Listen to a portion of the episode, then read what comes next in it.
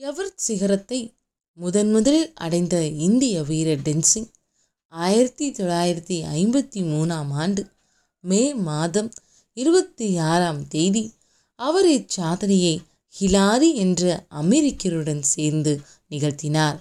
முதலில் அவர் எவரத் சிகரத்தில் ஏறச் செல்லும் குழுக்களுக்கு மூட்டை தூக்கி உதவும் செயலைத்தான் செய்து வந்தாராம். ஒரே முறையிலும் அவர் சிகரம் எட்டிவிடவில்லை. மாறாக ஆறு முறை முயன்று இறுதியில் மலையேறுவதில் உள்ள பிரச்சனைகளை நன்கு தெரிந்து கொண்டு பின் சாதனைகளை நிகழ்த்தினார். எந்த ஒரு முழுமையான வெற்றிக்கு முன்னால் கடுமையான முயற்சிகளும் பயிற்சிகளும் அவசியமாகின்றது. அனுபவங்கள் தரும் படிப்பினை அளவிட முடியாது. அந்த அனுபவங்களை அனுபவித்து பாடம் கற்றுக்கொள்ளும் மனிதர்கள் வெகு சிலராக உள்ளதால் தான் இவ்வுலகில் சிலர் மட்டுமே சாதனை படைக்கின்றார்கள்.